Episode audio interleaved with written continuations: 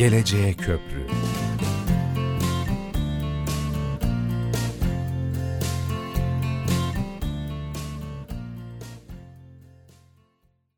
Trakya Üniversitesi Radyosu, Radyo Günebakan'da Geleceğe Köprü programındasınız. 106.2 frekansından ulaşabileceğiniz yayınımız, bildiğiniz gibi aynı zamanda PowerUp uygulaması Kampüs Radyoları bölümünde de yer alıyor. Ve ayrıca Trakya Üniversitesi web sitesinde canlı dinle butonuna tıklayarak da radyomuzu dinleyebilirsiniz. Her programda farklı bir alana yönelerek üniversitemizin akademik birimlerini konuşmaya devam ediyoruz. Bugün İktisadi ve İdari Bilimler Fakültesi Dekanı Prof. Dr. Sayın Ayhan Gençler bizimle. Hocam hoş geldiniz. Hoş bulduk. Hocam her hafta bir dekan hocamız bizimle. Biz burada gelecekte öğrencileriniz olabilecek aday öğrencilere, üniversite adayı öğrencilere, aynı zamanda şimdiki öğrencilerinize ve dahası Edirne'ye, kentlilere biraz okulumuzu detaylı bir biçimde anlatmak istiyoruz. Önce isterseniz fakültenizin kısa geçmişiyle başlayalım. Ne dersiniz? Uygundur. İyi günler. Trakya Üniversitesi ilk kurulduğunda bir bölge üniversitesi olma özelliğine sahipti. Dolayısıyla Avcılar bölgesinin dışındaki tüm alanlarda Trakya Üniversitesi eğitim öğretim faaliyetlerini sürdürmekteydi. Fakat zaman içerisinde her şehre bir üniversite kurulması fikrinin benimsenmesiyle birlikte kendi bünyesinden 3 üniversite daha çıkaran köklü bir üniversitedir. Dolayısıyla bu tarihsel süreç içerisinde de İktisadi İdari Bilimler Fakültesi ilk olarak 3837 sayılı kanunla 1992 yılında kuruluyor. Peki hocam, bu gelişim sürecinde hangi bölümlerden, hangi programlardan söz edebiliriz? Kendi kuruluş bünyesinde 7 program barındırmakla birlikte ilk başta işletme ve kamu yönetimi bölümlerinin lisans programları 1993-94 eğitim öğretim yılından itibaren öğrenci almaya başlıyor. Ardından İktisat ve Uluslararası İlişkiler bölümleri lisans düzeyinde öğrenci almaya başlıyor. Daha sonra 2019 ve 2010 yıllarında ise geriye kalan ekonometri, çalışma ekonomisi, endüstri ilişkileri ve maliye bölümlerinin öğrenci almaya başladıklarını görüyoruz. İkinci öğretim programları bakımından da kamu yönetimi ve işletme programlarından sonra İktisat bölümlerinin ikinci öğretim programının YÖK kararıyla öğrenci almaya başladığı görülüyor. 7 programın ikinci öğretim düzeyinde eğitim programları vardı ama günümüzde 4 bölümün ikinci öğretim programları varlığını sürdürmektedir. Bunlar işletme, siyaset ve kamu yönetimi bölümü, maliye bölümü ve işletme bölümlerinde ikinci öğretim programları var. Fakültemiz sadece lisans düzeyinde değil, aynı zamanda lisansüstü düzeyde de eğitim faaliyetlerinde bulunmaktadır. Mesela bölümlerin kendi adlarını taşıyan programlar var. Bunlar iktisat, siyaset bilimi ve kamu yönetimi, işletme, uluslararası ilişkiler, çalışma ekonomisi ve endüstri ilişkileri, ekonometri, maliye, yine işletme bölümünün kendi içerisinde oluşturduğu yönetim ve organizasyon, muhasebe ve denetim programları, girişimcilik, sağlık kurumları yöneticiliği, çalışma iktisadı, kamu iktisadı, muhasebe ve denetim, finansal karar teknikleri ve aktüerya, siyaset bilimi ve uluslararası ilişkiler alanlarında yüksek lisans programları var. Bunun üstünde yine doktora programlarında zaman içerisinde hayata geçirildiği görülüyor.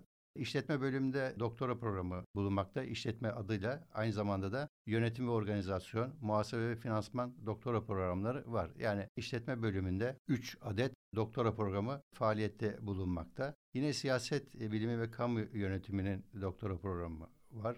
İktisat bölümünün yine kendi adıyla anılan uluslararası ilişkilerin yine kamu iktisadı var. Çalışma ekonomisi ve endüstri ilişkileri ve ekonometri bölümlerinde de doktora programları eğitimi verilmektedir.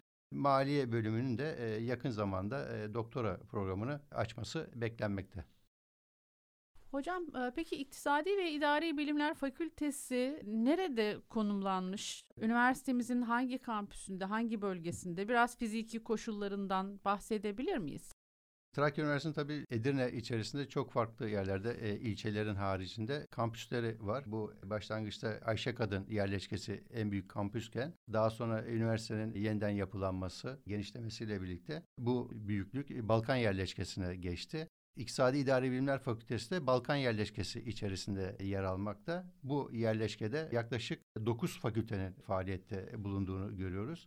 İktisadi İdari Bilimler Fakültesi Yani tıp fakültesi ve hastanesi dahil olmak üzere bir bütün olarak düşünecek olursak tıp fakültesinden sonra en büyük mekana sahip fakülte olarak yer almakta.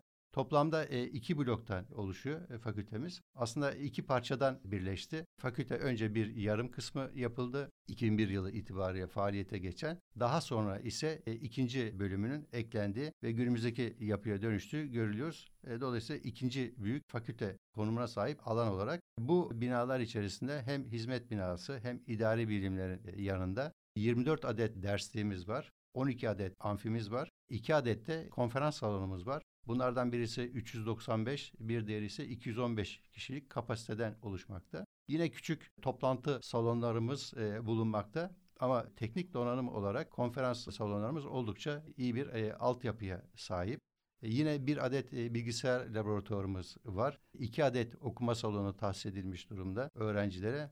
Bir adet de öğrencilerin ihtiyaç duyduklarında yararlanabilecekleri açık bir bilgisayar salonumuz bulunmakta. Tüm sınıf ve amfilerimizde yine projeksiyon cihazlarıyla eğitim verilmekte. Yani İktisadi İdari Bilimler Fakültesi aslında teknik altyapı ve donanım itibariyle benzeri olan fakültelere göre oldukça fazla donanıma sahiptir. Akıllı tahtaların olması, amfi düzenlerinin olması, altyapı yani bütün şeyler hizmetler bakımından oldukça geniş bir yapıya sahip. 106.2 Trakya Üniversitesi Radyosu Radyo Günebakan'da Geleceğe Köprü programında birlikteliğimiz devam ediyor. Bugünkü programımızın konu İktisadi ve İdari Bilimler Fakültesi Dekanı Prof. Dr. Sayın Ayhan Gençler. Hocam devam edelim. Ben biraz da akademisyenlerinizden söz edelim isterim. Programlara göre dağılımı nasıldır? Hocalarınızın sayısı yeterli midir fakültenizde? Fakültemiz içerisinde tabii bu zaman içerisinde kuruluş tarihinden itibaren gitgide olgunlaştığı görülüyor. 93 akademik personelimiz var. Bunların 20'si idari personel olarak görev yapanlar. Bu dışında ise akademisyenlerde 26 adet profesör, 17'si doçent, 28'i doktor öğretim üyesi olmak üzere 71 tane öğretim üyemiz bulunmakta. Bunları oranladığımızda ise yani yapı itibariyle yaklaşık olarak %50'sinin, 7'den fazlasının profesör ve doçentlerden oluştuğu. Tabii bu rakamlı da neyi gösteriyor aynı zamanda ünvanlar?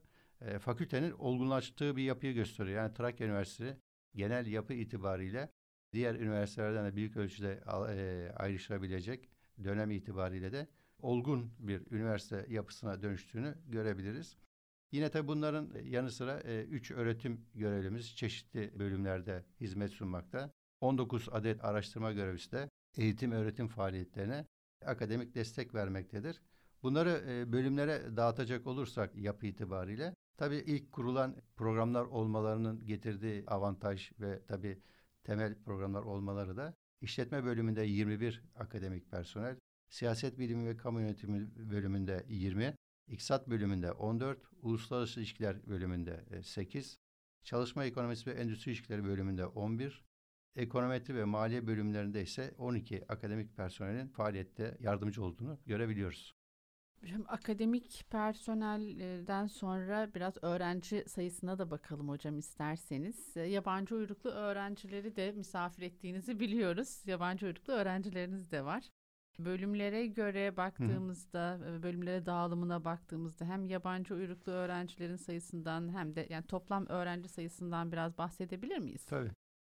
Şimdi fakültemizde söylediğimiz gibi 7 adet program var. Bunların 4 tanesinin halihazırda ikinci öğretim var. Diğer 3 bölümün ise devam eden ikinci öğretim programları var. Bunlar da kapanma yıllarına göre sayılar ve sınıflar tabii değişmekte. Toplam öğrenci sayısına baktığımızda 31 Aralık 2020 tarihi itibariyle 4814 öğrencisi var İktisadi İdari Bilimler Fakültesi'nin.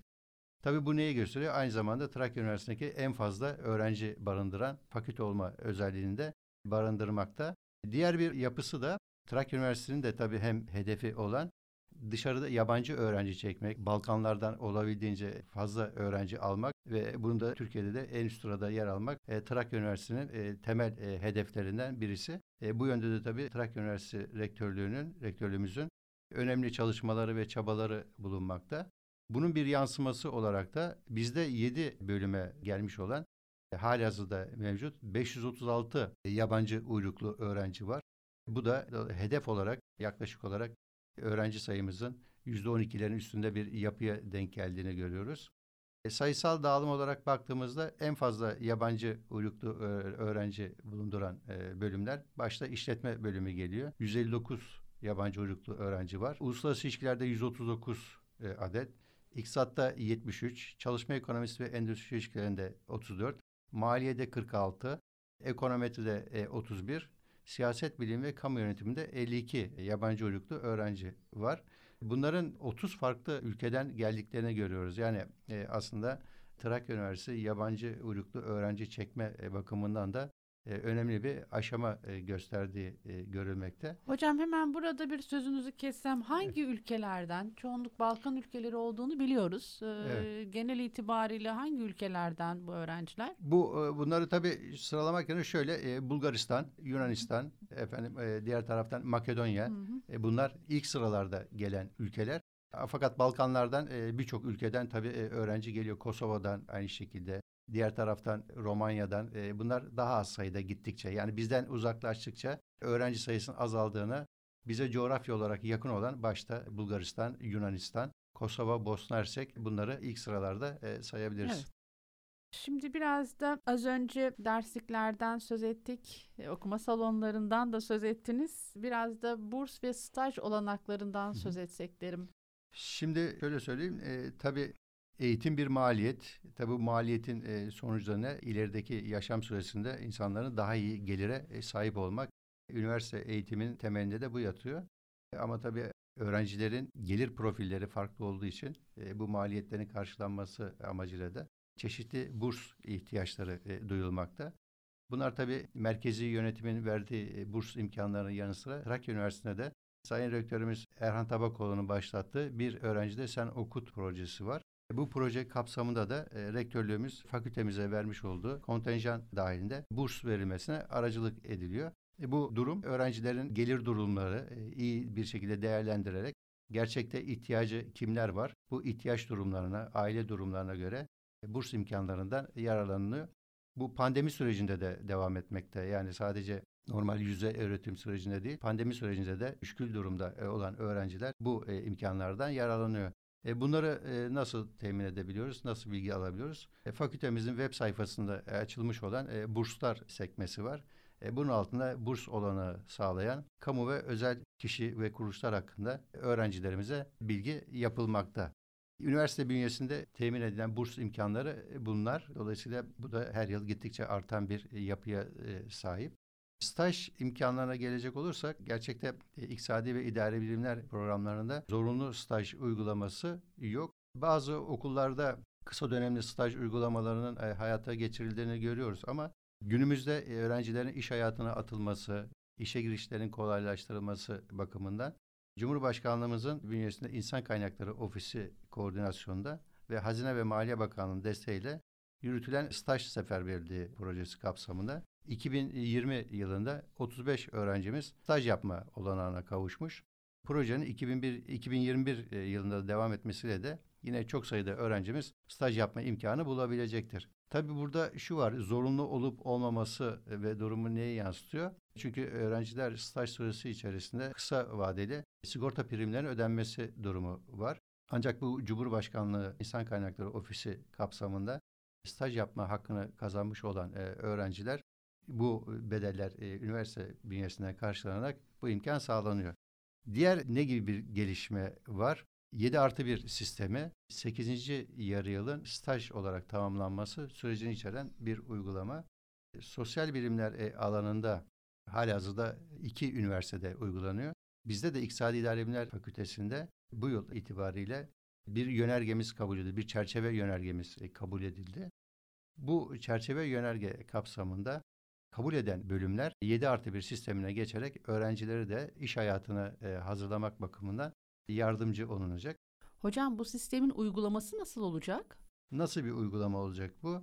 2,5 not ortalamasını tutturan öğrenciler şayet isterlerse 8. dönem ders almak yerine diğer 7 dönemde olduğu gibi herhangi bir iş yerinde uygun görülen, onaylanan iş yerinde staj yaparak hem eğitim sürecini tamamlamış olacaklar hem de iş hayatına adım atmış olacaklar.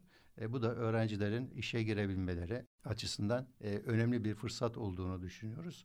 Bunu da pandemi sürecinin umarız kısa dönemde biter. Çünkü staj programlarını Türkiye'de büyük ölçüde sekteye uğratan bir salgın. Sağlık programlarında bile yani zorunlu olarak yapılması gereken, insan görmesi gereken programlarda bile zorlukla yerine getiriliyor. Umarız bu hastalığın atlatılmasıyla fakültemizde de kabul edilmiş olan bu çerçeve yönergenin pratikte de hayata geçirilmesi imkanı elde edilecektir. Bu da dolayısıyla üniversiteyi seçmiş olan, Trakya Üniversitesi'ni ve İktisadi İdari Bilimler Fakültesi'ni seçmiş olan öğrencilerin iş hayatına açılması bakımından diğer emsal olan üniversitelere göre ve fakültelere göre bir avantaj elde etmiş olacakları da kuşkusuz. Peki 7+1 sistemine geçildiğinde öğrenciler kendileri mi bulacaklar bu uygulamaya gidecekleri yerleri, yoksa okul mu sağlayacak? Evet, şimdi şöyle, bu uygulamalar tabii değişiyor. Örneğin bu 7+1 sistemi mühendislik programlarında vesaire bunlar yaygın olarak var. Ama bahsettiğim gibi sosyal programlarda, idari programlarda ise bu tip uygulama sadece 2 üniversitede var. Tabii staj yapma unsuru şöyle, bulunan yer, branşla ilgili staj alanlarının bulunması bazen zorluk oluşturabiliyor. Burada tabii böyle bir tıkanma olmaması açısından ne yapılabilir? Uygulama sürecine geçildiğinde mevcut olarak bizim lokal olarak bulunan yerlerdeki kurumlarla anlaşma yapılarak belirli sayıdaki öğrenciye okulun bulacağı yerlerde staj imkanı sağlanabilir. Bu yeterli olmaması durumunda yönergede de kabul edildiği gibi öğrenci tarafından birçok kişi tabii eğitim başta dediğimiz gibi bir maliyet bulunduğu, ikamet ettiği yerde bu fırsatları değerlendirmek isteyecektir. İkamet ettiği yerde kendi branşıyla ilgili bulduğu staj yerinde bölümüne başvuracak. Bölümü kurulu kabul ettikten sonra uygun görmesi durumunda kendi istediği yerde de staj yapma imkanına sahip olacak. Şimdi stajdan devamla olacak bu sorumda.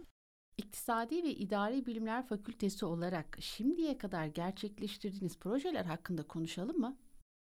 Şimdi tabii bu bölge olarak hem Avrupa Birliği'ne sınırdaş olması, özellikle yapılan bölge halkına yönelik onların sosyoekonomik durumunu araştırmak amacıyla Edirne Ticaret ve Sanayi Odası ile yapılmış olan projeler var. Yine Avrupa Birliği bünyesi kapsamında IPA dediğimiz sınır ötesi işbirliği projeleri var. Bunların sayıları oldukça fazla. Bir şehrin turizm potansiyelinin ortaya konulmasından eğitim imkanlarına kadar yine BAP projeleri gerçekleştirilmiş durumunda, bu projeler kapsamında yine KOSGEB projelerin de fakültemiz bünyesinde çeşitli programlarda yer alan arkadaşların, çalışanlarımızın uygulamaya geçirdiği çok sayıda proje bulunmakta. Peki hocam, yakın gelecek için hedefiniz neler? Bizim şu an için hem fakültemizi öne çıkarabilmek hem de öğrencilerimizi tabii daha iyi yerlere getirebilmek bakımından biraz evvel bahsettiğimiz 7+1 sistemin uygulamaya geçirilmesi çok önemli. Evet. Dediğim gibi sadece çerçeve yönergenin kabul edilmesi değil, bunun uygulamaya geçirilmesi önemli. Bu hem öğrencilerimizi bir avantaj yaratacak iş hayatı bakımından hem de fakülteyi diğer benzeşlerine göre ön plana çıkaracak bir yapı. Ama en iyi ihtimalle bu mevcut pandemi sürecine 2021-2022 bahar yarı yılından önce pek uygulanabilirliği gözükmüyor. Çünkü staj durumları oldukça Türkiye genelinde sıkıntılı. Umarız 7 programda tabii kısa dönemde hayata geçirebilir. Pratikte uygulama bakımından işletme bölümü 7+1 sistemin uygulanması bakımından onay aldı. Diğerleri de çalışma ekonomisi, endüstri ilişkileri, maliye programları, bunların da kısa zamanda kabul ederek düzenlemeleri gerçekleştirip pratikte hayata geçirmesini bekliyoruz. Hocam, az önce Balkan coğrafyasından gelen öğrencilerden söz ettik. Hı. Benim aldığım notlarda sizin de değişim programlarına sahip olduğunuz var, değil mi? Evet. İktisadi ve İdari Bilimler Fakültesi'nde de Mevlana, Farabi, Erasmus değişim programları mevcut. Evet. Hangi ülkelerden daha çok gelen öğrenciler var. Bizim öğrencilerimiz hangi ülkeleri tercih ediyorlar değişim programlarında? Şimdi şöyle, tabii bu zamana yayılan bir süreç. Başlangıçta bu Erasmus anlaşmaları çok hızlı gidiyordu ama daha sonra Avrupa Birliği'nin şöyle bir şeyi oldu. Yani bizim duyduğumuzda işte Türkiye'den gelenler fazla ama Avrupa Birliği ülkelerinden de Türkiye'ye giden öğrencilerin olması şeklinde gelişmenin beklendiği dile getirildi. Bu tabii kontenjanla ilgili ama Trakya Üniversitesi'nin çok sayıda gerçekleştirdiği anlaşma var, Erasmus anlaşması. Bu tabii anlaşmaları hayata geçirilmesi o ülkelerden gelecek kontenjanlar çerçevesinde belirli bir kontenjan açılıyor ülkelerle ilgili bölümlere yönelik olarak o kapsamda gidilebiliyor. Tabii burada şöyle bir sorun da oluyor bazen. Saydığımız 7 program var. Bu 7 program kıta Avrupa'sındaki eğitim sistemi içerisinde bazıları bölüm olarak gözükmüyor. Mesela diyelim ki çalışma ekonomisi, endüstri ilişkileri, işte maliye, bunlar İktisat'ın içerisinde bir alt programlar olarak gözüküyor. O zaman nasıl gerçekleşecek? İşte bunlar o İktisat programı veyahut da işletme programları içerisinde benzer bir Erasmus programı kontenjanı sağlandığında bu şekilde gidebiliyorlar. Yani şeydeki Amerikan yapılanma sistemiyle kıta Avrupa'sındaki yapılanma sistemi ve Türkiye'deki üniversitelerde kurulu bölümlerin isimlerinin değişmesi biraz farklılık yaratabiliyor. Ama temel bilimler altında, dediğim gibi iktisat adı altında, işletme adı altında gidilme imkanına sahip. Neresi? Yani çok sayıda ülke var yine kıta Avrupa'sından. İşte Macaristan'ı sayabiliriz, Almanya'yı sayabiliriz, İtalya, Polonya, Bulgaristan, Yunanistan, bunlara giden öğrenciler vardı. Ama bu pandemi süreci her şeyi etkilediği gibi bunu da etkiliyor tabii.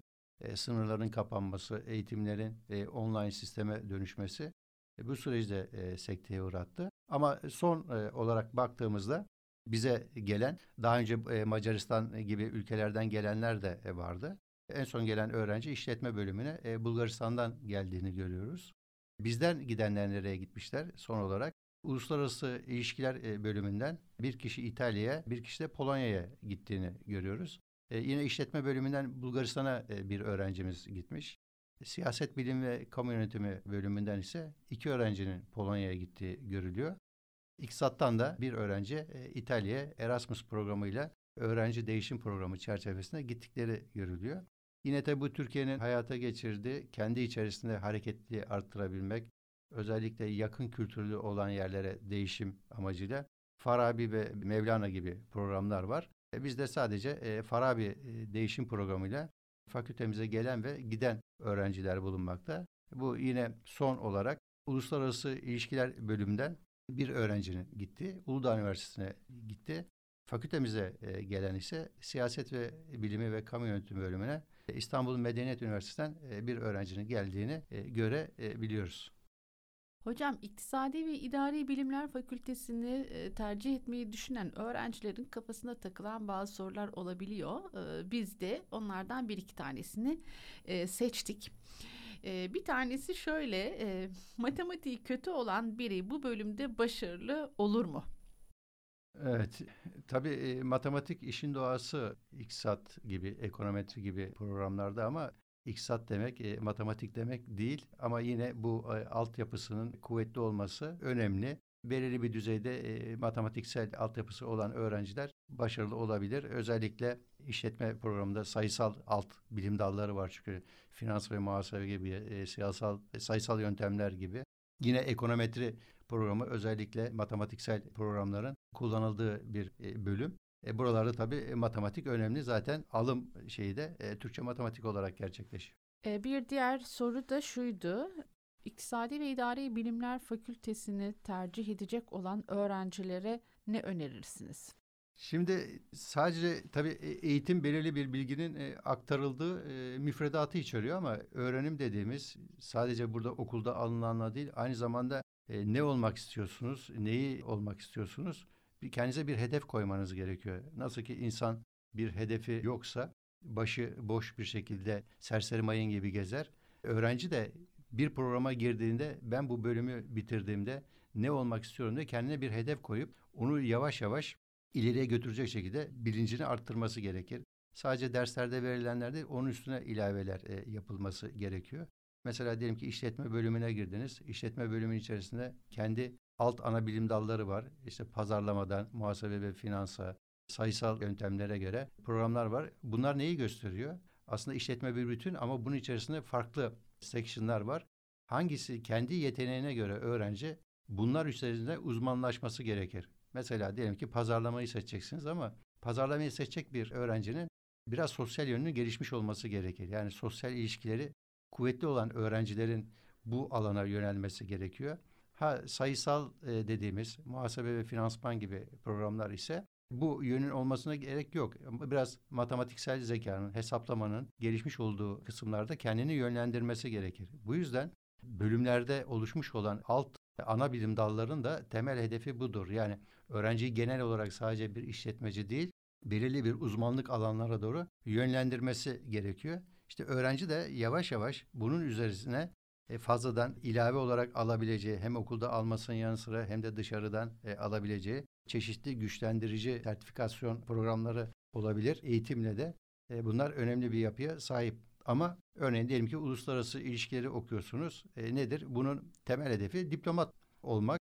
Diplomat olmak için neye ihtiyaç var? Dil bilmeniz gerekiyor. Yani dil bilmeyen bir öğrencinin dışişleri bünyesinde bir şeyde işe girebilmesi çok zor. Tabii dil bir zorluk, bir yetenek meselesi ama bu kısa dönemde de olabilir, uzun dönemde de olabilir. Ama bu alanda ilerlemek istiyorsa ona göre yavaş yavaş kendi altyapısını geliştirmesi gerekiyor. Dil tabii günümüz dünyasında önemli bir unsur. İş çünkü sadece ulusal mekanlarda değil, uluslararası mekanlarda da bazen bu maillerinize de çeşitli şeyler düşer, haberler düşer. İşte şu ülkede iş fırsatları var, bu ülkede iş fırsatları var diye. Çalışmanın sadece ulusal değil, uluslararası alanda da boyutta olduğunu görüyoruz. Bu nedenle daha iyi bir gelecek çizmek isteyen öğrenciler önce ne olmak istiyorlar, hangi alanda yönelmek istiyorlar o programı belirlemesi gerekir. Çevrenin beklentileriyle değil, kendilerinin ne olabileceği durumuyla o programı seçtikten sonra onlardan ne olabilirim ben, en iyisi ne olabilirim diye onu tercih edip o alanda da kendisini yönlendirmesi gerekiyor. Yoksa İktisadi ve idari programlar oldukça geniş, iş potansiyeline sahip. Tabii bu kişiye istihdam imkanı sağlamıyor ama ne olması gerekiyor? Bireylerin yeteneklerine, sosyal zekalarına göre bunlar içerisinden sıyrılıp iyi yerlere gelebilmek söz konusu olabilir. Siz de geniş bir yelpazeden söz ettiniz. 7 bölümünüz var. Ve tamamı bütün dersler, içerikler değil mi? Sadece sayısal değil. Evet. İşte insan ve toplum bilimlerinden demokrasiye, Türk siyasi hayatından kamu yönetimine kadar. Peki mezun olduktan sonra yine sizin sözünüze atıfla istihdam konusunda çok geniş bir alan olduğunu görüyoruz. Ama hani biraz aday öğrencilere ışık olması açısından hangi alanlarda ne gibi işleri yapabilirler? Şimdi tabii şöyle çalışma alanı olarak ikiye ayrıştıracak olursak bir özel sektör, iki kamu sektörü olarak. Kamu sektöründe de tabii iş alanları tamamen farklı. Örneğin diyelim ki siyaset bilimi ve kamu yönetimini bitirdiniz. Kaymakamlık burada ön plana çıkıyor. Kaymakamlık sınavlarına hazırlanmak gerekir. Uluslararası ilişkiler programı bitiriyorsunuz. Hangisi öne çıkıyor? Dışişleri Bakanlığı ön plana çıkıyor. Diğerlerine bakacak olursak işletme, çalışma ekonomisi, endüstri ilişkileri, maliye gibi işte maliye vergi üzerine uygulamalar, mali programlar gibi, hazine müsteşarlığı, iktisatla ilgili alanlarda, bankacılık alanında işe girmeler, şirketlerin yine insan kaynakları alanında yönetim alanlarına girebilmek, işletmecilerin muhasebe ve finansman alanında gerek özel olsun gerekse kamuda bu alanda uzmanlaşabileceği muhasebecilik, yeminli muhasebecilik, mali müşavirlik gibi alanlar bunların hepsinde iş bulma imkanları sahip. Bankaların mesela müfettişlik, müfettiş yardımcılığı sınavları, uzmanlık sınavları. Bu uzmanlık sınavları yine aynı zamanda devletin çok farklı programlarında da gerçekleşebiliyor. Örneğin çalışma ekonomisi, endüstri ilişkileri program olarak bir iktisat programıdır ama emek boyutunu ön plana alır. Bu da nedir? Sendikacılık boyutu çıkar. Çalışma ekonomisi, endüstri ilişkileri öğrencileri ağırlıklı olarak sendikalar, Aile ve Sosyal Politikalar Bakanlığı gibi bakanlık bünyesinde çok farklı düzeyde işlere girme imkanına sahipler. Yani iktisadi ve idari programlar bazı fakültelerdeki bölümlere göre oldukça geniş bir istihdam hafızasına sahip olduklarını görebiliyoruz. Hocam, üniversite sınavına girecek olan öğrenciler, İktisadi ve İdari Bilimler Fakültesini sizce neden tercih etmeliler?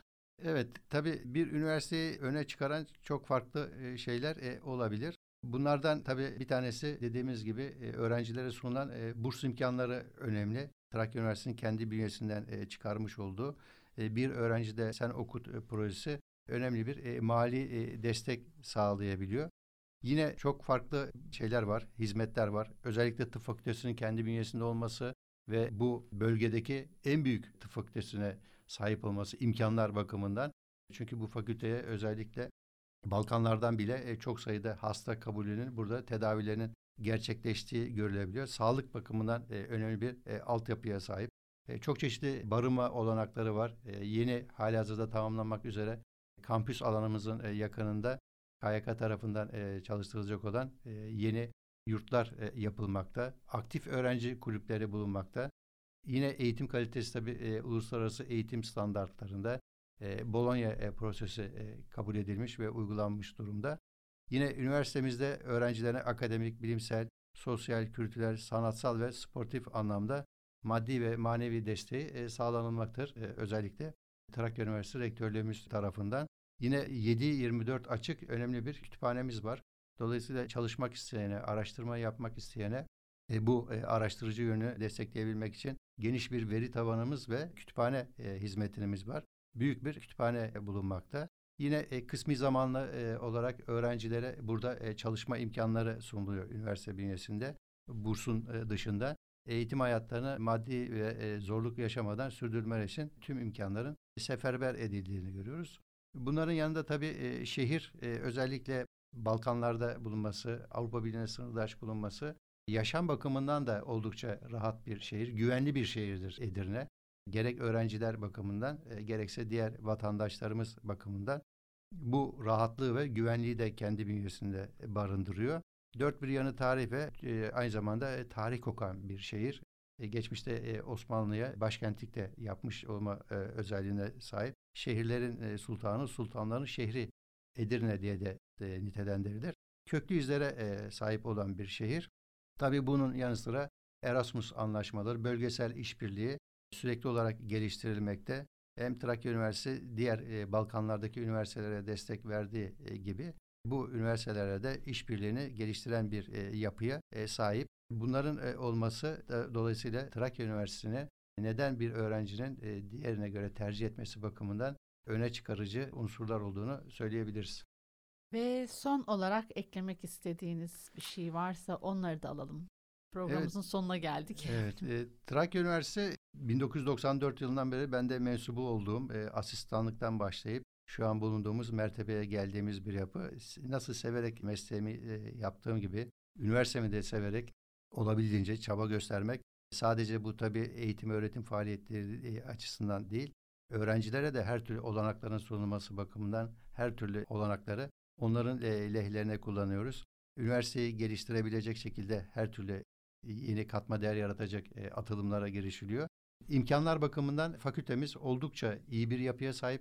En başta da söylediğim gibi Trakya Üniversitesi'ni seçen öğrenciler hem iyi bir eğitim alma imkanı hem Balkanlarla yakın işbirliği kurabilme, oradan fırsatlardan yararlanma imkanına da sahip olacaklardır. Dolayısıyla böyle büyük ve geniş bir ailenin parçası olmanızda biz de umut ederiz. Hocam konuğumuz olduğunuz için, bize zaman ayırdığınız için çok teşekkür ediyoruz. Ayağınıza sağlık, elinize dilinize sağlık. Estağfurullah, ben teşekkür ederim. Sevgili dinleyicilerimiz, üniversitemiz web sayfasında canlı dinle butonundan da dinleyebileceğiniz yayınımıza PowerUp uygulaması Kampüs Radyoları bölümünden de rahatlıkla ulaşabilirsiniz. Frekansımızı da unutmayın. 106.2 Trakya Üniversitesi Radyosu, Radyo Günebakan. Bir programın daha sonuna geldik. Bugünkü programda emeği geçen arkadaşlarım, yayın masasında Zekiye Taş, stajyer arkadaşlarım Semih Dağtekin, Bilge Bitikli ve ben Nur Yılmaz Erçin. Bir dahaki programda görüşmek üzere diyoruz. Hoşça kalın.